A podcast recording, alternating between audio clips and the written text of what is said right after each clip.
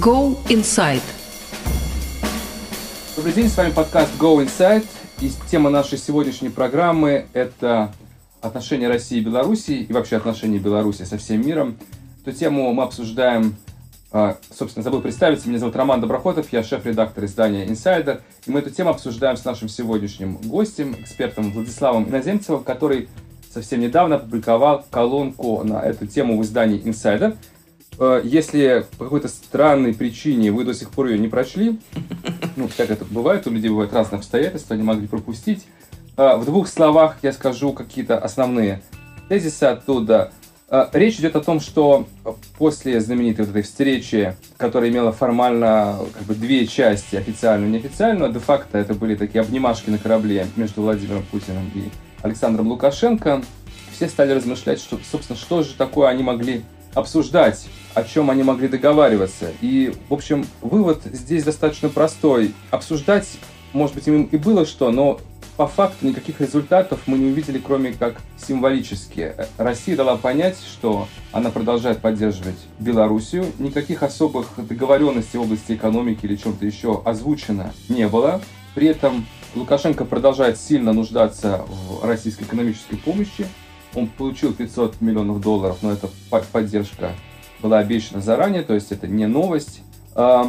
Россия продолжает Э, стараться оказывать свое влияние на Беларусь. И э, вот Владислав в колонке упоминает какие-то возможные требования, которые Москва еще может предъявить Лукашенко, в том числе признание Крыма, какие-то другие политические шаги. Но с чего бы мне хотелось начать этот разговор, это с того, что на самом деле Кремль может хотеть от Лукашенко. Вот у меня есть ощущение, что на самом деле есть целая тема, которая сейчас не обсуждается, но на самом деле, которая идет уже десятилетиями, это тема государственных белорусских корпораций, которые Лукашенко, естественно, не хочет отдавать, поскольку для него это не только экономика, но и его политическое влияние. И эти корпорации, многие из них очень на самом деле экономически существенные, такие как Беларусь Калий, их, их Россия хочет очень давно.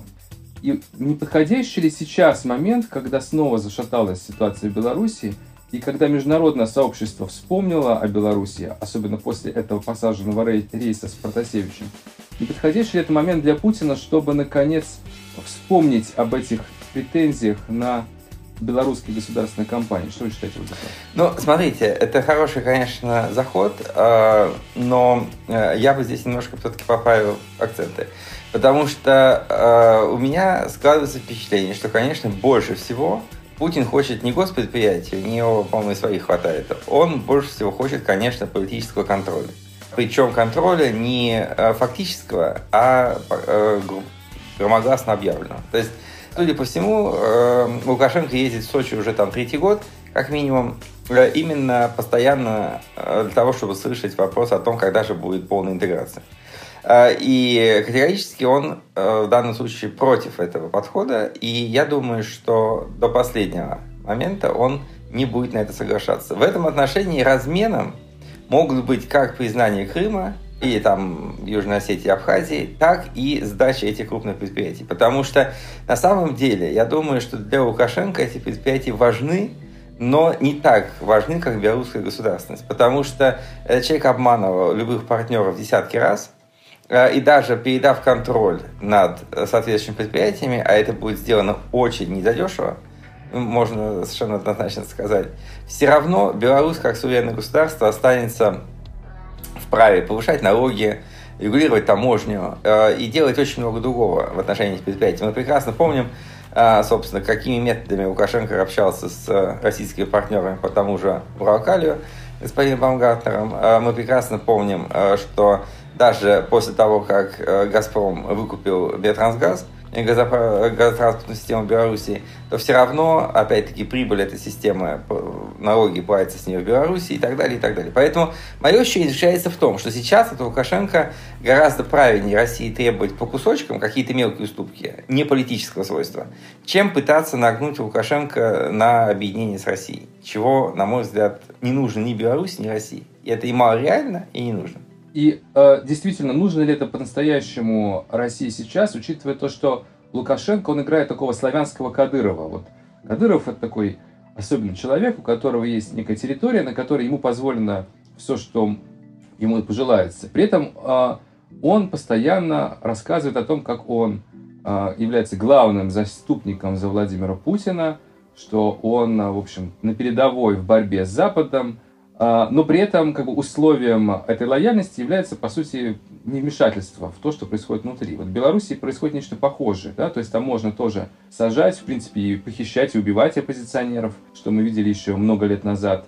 Ну да. Можно там, не знаю, сажать самолеты, можно делать все, что угодно, а, но как бы в обмен а, Лукашенко будет приезжать каждый год и рассказывать, что именно Беларусь сейчас стоит на фронтлайне и не, не позволяет Западу вот, ну, сделать еще один шаг на восток. Это же получается похожие немного стратегии. Ну, немного, но все-таки я бы, э, конечно, не сказал, что они идентичны, потому что э, Беларусь э, так или иначе независимое государство и хочет сохранить свою независимость.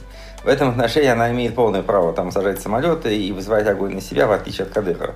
Поэтому э, с точки зрения, опять-таки, российских дотаций, я тоже об этом пытался говорить, это не совсем ситуация Чечни, потому что Чечня это абсолютно черная дыра российского бюджета. Беларусь в этом отношении это может быть строптивый, но все-таки довольно понятный партнер, да, и э, дотации, которые Россия дает Беларуси, они далеко не все э, восхищаются Лукашенко и тратят сильных силовиков, потому что э, Беларусь достаточно крупный торговый партнер Российской Федерации, и Э, поставки из Беларуси идут очень часто по ценам, э, скажем так, демпинговым, потому что Беларусь – это экономика советского типа, которая имеет возможность датировать большое количество их предприятий, и в результате чего цены, по которым их продукция приходит на российский рынок, они э, в какой-то мере искупают, да, или компенсируют ту дотацию, которую Россия дает через поставки нефти. Но, в общем, это долгое разбирательство, но в данном случае мне кажется, что Беларусь для России всяко более полезный субъект, чем Чечня. И здесь как бы есть и в одну, и в другую сторону несоответствие в ситуации. Поэтому сравнение, оно, на мой взгляд, не совсем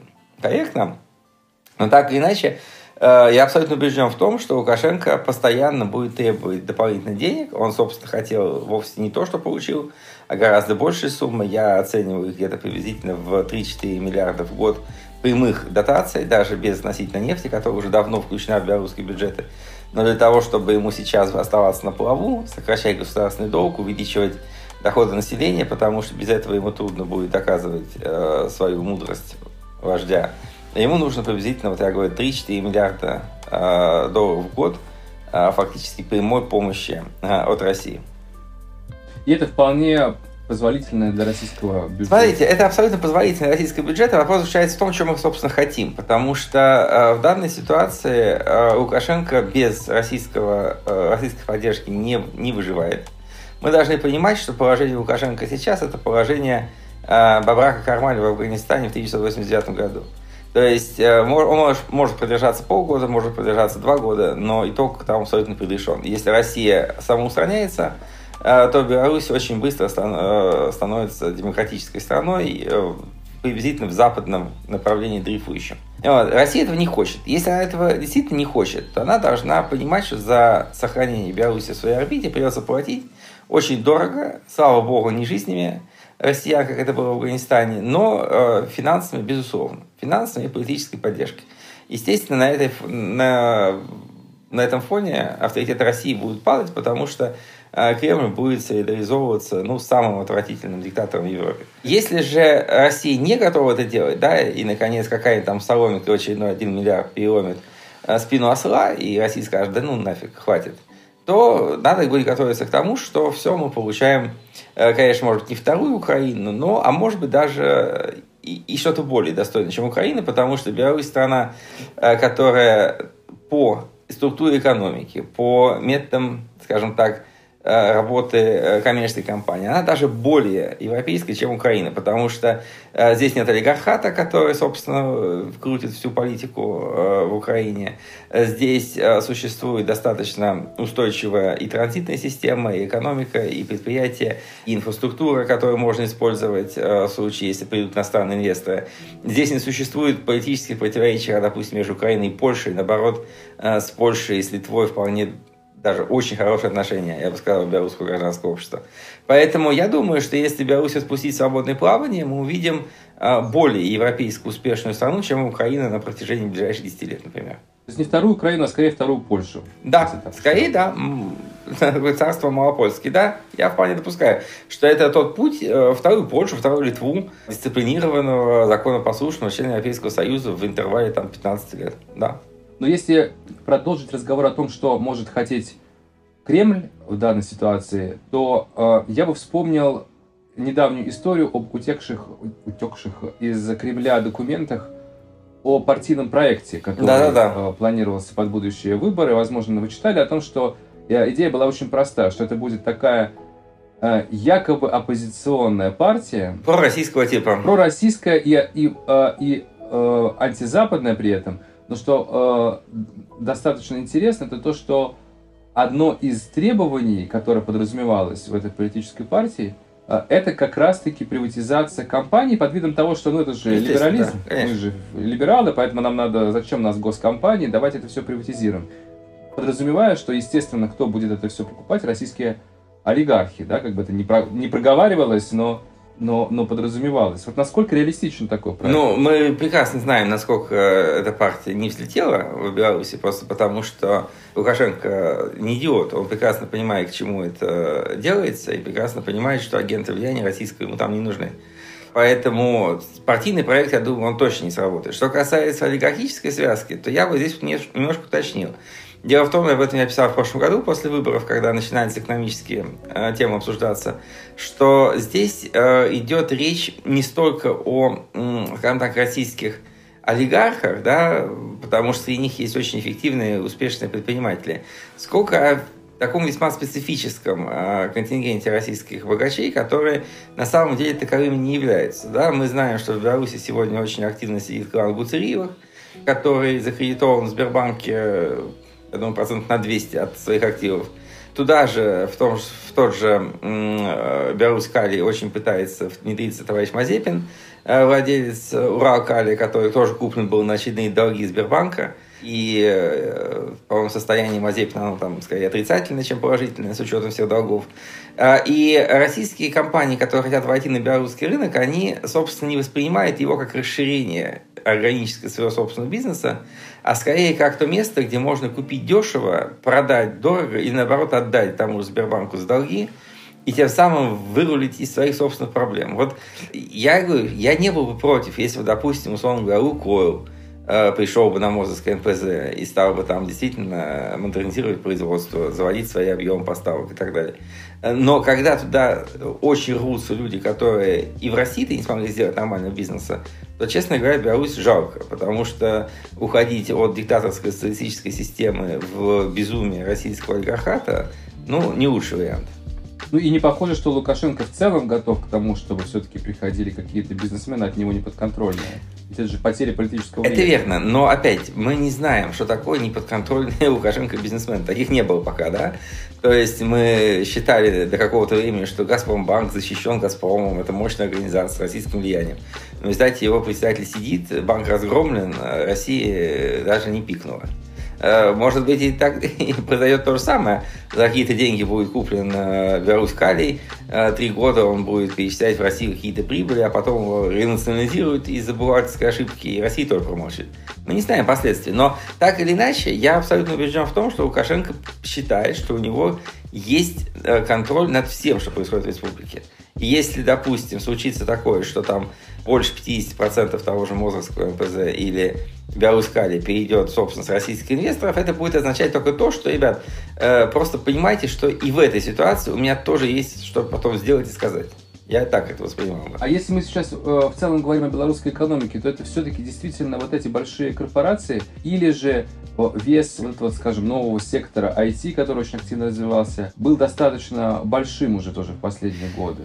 Как сейчас? Слушайте, вес, э, вес IT был достаточно большим, но понимаете, э, просто нужно отдавать себе отчет в том, что IT-сектор в Беларуси был организован совершенно не так, как э, сектор крупных корпораций, даже средних, среднего бизнеса. Потому что все белорусские, так называемые белорусские корпорации айтишные, они, конечно, не были зарегистрированы в Беларуси. То есть мы знаем прекрасно там штаб-квартиру это World of Tanks на Кипре, и фактически таким образом был организован весь белорусский бизнес. Он был 100% офшорным. Да, он э, давал работу большому количеству высококвалифицированных людей. В Минске доля занятых в этом секторе доходила до 10%. А, соответственно, люди получали высокие, более высокие, чем в среднем по республике зарплаты, платили налоги, содержались офисы, показывалась прибыль. Э, в данном случае это все действительно давало импульс белорусской экономике. Но тот факт, что, как сказать, считать, что Беларусь действительно была настоящим домом в полном смысле слова для этих компаний, это было все-таки преувеличение.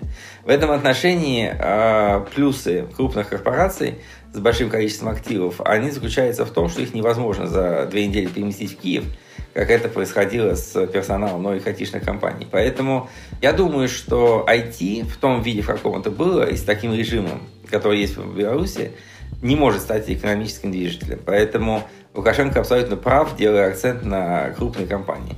Опять-таки, э, важна экспортная выручка, и она от них в значительной мере приходит, да, и приходила, и приходит. Это и Беларусь Калий, и нефтянка, э, и крупные промышленные предприятия, типа того же самого Гомсельмаша, МАЗа, Белаза. Хотя в значительной мере, знаете, они очень такие поляризованные. То есть МАЗ, БелАЗ и прочие крупные предприятия промышленности обрабатывающие, это 60% плюс экспорта только в Россию. А все остальное, калийные удобрения или э, нефтепродукты, это экспорт в основном на Запад. А значит ли это, что вот отток молодежи после начала нового витка репрессий, по сути, для экономики не сыграет большой роли? Нет, не сыграет. На самом деле, знаете, э, белорусская экономика, она все равно, вот я сейчас еще раз повторяю, она такая экономика советского типа. Технологический прогресс там существует, но он, конечно, э, ну, скажем так, не является определяющим фактором. Для Беларуси ее экономике важно внешний источник финансирования, как для России. Для России это нефть и доллары, для Беларуси это российский трансфер, фактически такой дотационный трансфер. И жесткое планирование, которое позволяет эту избыт, ну, дополнительные полученные деньги распределять в дотации на поддержание остальных секторов – а, соответственно, они обеспечивают занятость, они обеспечивают, ну, по крайней мере, обеспечивали до последних визитов Лукашенко на крупные предприятия после выборов, они обеспечивали лояльность, сейчас ее уже, наверное, нет в полной мере, но так или иначе информационный бизнес, я, по крайней мере, так воспринимаю, могу ошибаться, он все-таки был довеском к белорусской экономике и был, скажем так, красивой картинкой, которую можно было продавать доверчивым инвесторам. Но в целом э, экономика это, так, то, что государство, чему государство позволяет существовать. Если что-то возникает, идет не туда, это моментально зачищается. Мы знаем десятки примеров того, как в Беларуси успешные предприниматели, казалось бы, успешные, Э, они создавали собственные бизнесы, они занимались девелоперскими э, проектами, многим другим.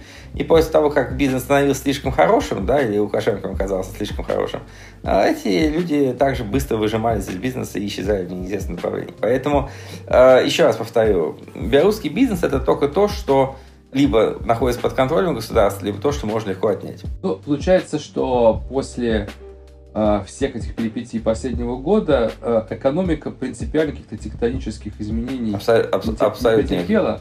Да, но вот что, что с политикой? Потому что многие говорят, что э, фарш невозможно провернуть назад, и если все-таки какая-никакая легитимность у Лукашенко до последних выборов была, то теперь вот этот социальный контракт э, между обществом и властью после проигранных выборов, после вот этой неудавшейся революции вернуть обратно уже нельзя. То есть теперь уже политическая система держится именно на страхе, а не на каком-то доверии, на доверии пропаганде. Ну, слушайте, на доверии она давно не держалась. Она держалась, скажем, на таком э, принципе минимального зла. Да? То есть, да, конечно, президент у нас не подарок, вот, но какие-то есть плюсы. Да? Там порядок, чистота, вроде обеспечена зарплата, относительно нормальной пенсии, э, ну, как бы можно терпеть, да? А сейчас э, фактически вот эти плюсы э, очень сильно обесценены в связи с тем уровнем насилия, который в обществе случился. Это не так заметно в мелких городах и деревнях, но в больших городах, где действительно сами эти демонстрации, их разгоны случались, где у людей друзья, знакомые, родственники побывали в тюрьмах – и люди увидели, что это, что это такое и к чему ведет, да, там, конечно, никакой легитимности у Лукашенко нет. Вот. Э, и это, безусловно, держится на страхе. И скорее даже не столько на страхе, сколько на ощущении бессмысленности сопротивления. То есть, понимаете, э, нигде на постсоветском пространстве мы не видели движения такого масштаба, которое потерпело в итоге поражение.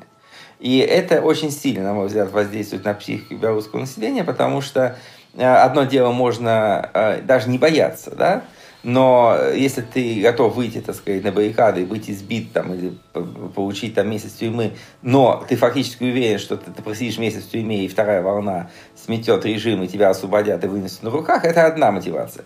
А если ты понимаешь, что да, э, ты пойдешь на баррикады, там, э, условно говоря, твою жену уволят с работы, тебя посадят в тюрьму, там, покалечить и так далее, и не только тебя, но и других людей, которые пойдут вместе с тобой, и все равно ничего не изменится, а, то это совершенно другая ситуация. Я думаю, что как раз белорусское общество сейчас осознало то, что ничего не изменилось. И это очень сильно подавляет чувство и желание сопротивления. Больше даже, чем сила, которая стоит за Лукашенко. То есть там одно дело сила за Лукашенко, а другое дело бессилие против Лукашенко. Вот сейчас мы наблюдаем и то, и то, и это дает э, печальные последствия. Поэтому я думаю, что без каких-то экстраординарных событий новое протестное движение не поднимется. И нет ли этого деморализующего эффекта еще и на Россию тоже? Ведь мы же смотрим на пример соседней страны и... Ну, на самом деле, мне кажется, что Россия здесь настолько самодостаточный субъект, что э, даже протестные слои в России – не слишком смотрит на, на наших соседей. Мы совершенно не видели никакого эффекта, да, даже э, украинских событий 2004 года, хотя, в принципе, они произошли на фоне начала таких э, жестких антидемократических мер в России. И все, несмотря на что Украина вовсе не стала нам примером, хотя даже успешным, все-таки та революция победила. Э, ну уж я не говорю про 13-14 год, когда на все наложился Крым. Поэтому я думаю, конечно, что каких-то людей в России это белорусское движение вдохновило, но вот так, чтобы люди начали в России массово переосмысливать свое состояние на основе того, что они увидели в Минске, я думаю, это большое привлечение.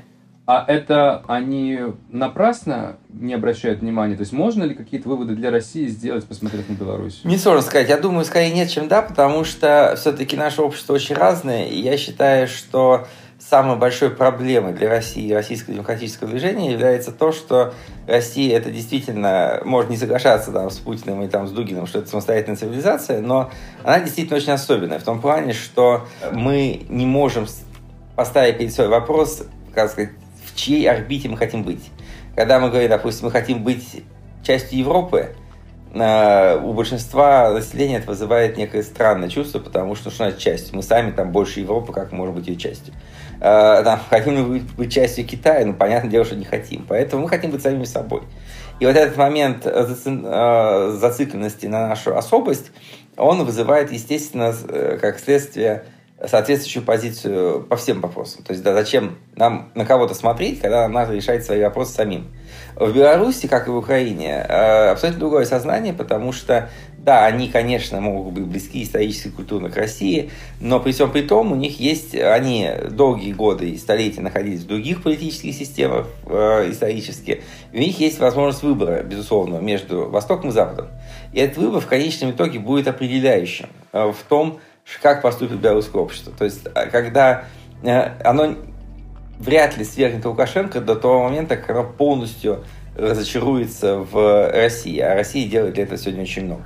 Поэтому там это вопрос в том числе геополитический. В России этого фактора не существует в природе, и поэтому сделать тот или иной выбор в России намного сложнее, намного тяжелее. Последний вопрос, который хотелось бы обсудить, это роль а, Запада во всей этой ситуации, потому что мы видим, что Запад стал Э, несколько более жестко реагировать на то, что делает Лукашенко, особенно после того, как был этот инцидент с Протасевичем и рейсом перехваченным. Ну, я думаю, не исключено, что сам Лукашенко не ожидал, что будет такая принципиальная реакция. Никто, никто не ожидал, абсолютно убежден. Да, и, э, но, но может ли это все-таки привести к каким-то последствиям, кроме как символическим? Это не может, но если процесс пойдет дальше, то, конечно. То есть в данном случае, э, ведь смотрите, даже э, тот ответ Запада, который случился на события последовавший после 9 августа, он был очень-очень мягким. Да? Ведь э, я, по-моему, даже это писал, может, не в вашей статье, что когда э, случились, когда Гуайдо провозгласил себя президентом Венесуэлы, то в течение нескольких недель э, его правительство, которое фактически не существовало, признали и Европейский Союз, и Соединенные Штаты, и многие другие государства. Правительство Тихановское не признал никто. То есть в данном случае, несмотря на то, что это был очевидный антигосударственный переворот страны Лукашенко, Запад, по сути, помолчал. осуждение, глубокая озабоченность, это, извините, разговор в пользу бедных. Там в Мьянме убили 800 человек, там тоже все озабочены этим событием, и все. Поэтому, а, если Запад решится да, на серьезные действия в этом направлении, то, конечно, мне кажется, что добиться конца этого режима очень несложно объективно говоря, да? И что, и что нужно Западу сделать для этого? Слушай, для Запада для этого нужно сделать, перекрыть весь транзит, любой, автомобильный, железнодорожный, трубопроводный. А, соответственно, признать Тихановскую, позволить ей сформировать правительство в изгнании, установить дипломатические отношения, заморозить все активы на Западе э, всего Лукашенковского окружения и крупных госкомпаний. Э, соответственно, объявить о том, что, допустим, э, Запад готов предоставить там не 3 миллиарда разморозить помощи, а, допустим, пакет 30 миллиардов, да, что Запад готов полностью покрыть все российские долги немедленно, как только э, произойдет новое правительство. Если оно аннулирует все долги, Запад возьмет их на себя и расплатится. Ну, еще несколько таких символических вещей и тому подобного. Я думаю, что вот если такого рода пакет будет предъявлен, если, условно говоря, там феноменально с правительством Тихановской будет подписано все эти соглашения, то, извините, это сильно поменяет всю игру. Но разве Россия здесь не вмешается, не скажет, что а что она может готова тоже покрыть? Пожалуйста, что пусть... экономически, э, экономически поддерживает... Ну вот мы знаем, мы знаем, как она успешно вмешалась в Украину, да, с тех пор она не может там получить ничего. Я думаю, это их научило. То есть э, в ответ на это там 20 миллиардов ему не дадут в руки. А если дадут, то он сам с ними сбежит. Поэтому я думаю, что, э, опять, вопрос масштаба. Вопрос масштаба и наглости, в хорошем смысле слова. Если, то, что называется по-английски boldness, вот если быть очень наглым и настойчивым, и действительно просто вот выйти из всех стереотипов, которые существуют на Западе. Э, я не призываю ни в коем случае никакой военной агрессии, но э, поменять э, правила игры можно очень радикально. Но проблема в том, что я совершенно убежден, что сейчас нет на Западе политиков, которые могли бы таким образом попытаться что-то сделать. То есть шанс очень низкий, что на Западе сменится парадигма. Нет, шансы практически нулевые. Да, она будет меняться, но, понимаете, вот это будет меняться так медленно. Соответственно, к каждому новому удару Лукашенко будет привыкать на каждое новое шевеление России будет как-то отвечать. Соответственно, гражданское общество будет чуть-чуть, может, поднимать голову, по ней снова будут бить дубинкой, она снова будет затихать. И вот, ну вот, это вот такая, знаете, это как, помните, называлось, резать хвост кошки по частям. Вот это типичная западная тактика. То есть, да, как бы что-то сделать, э, чтобы нас не обвинили, что мы ничего не сделали, но в то же время, чтобы ничего не изменилось, чтобы нас не обвинили, что мы что-то дестабилизировали. Вот так мы и живем. Что ж, хотелось закончить на оптимистичной ноте, но что поделать, главное это честность. Ну, пока не очень, да. да. Есть много оснований. Да, спасибо. Э, это был подкаст э, Go Inside. Сегодня мы обсуждали Белоруссию. Подписывайтесь э, на наш канал. А сегодня с вами был эксперт Владислав Иноземцев и я, шеф-редактор издания Insider Роман Доброхотов. Спасибо.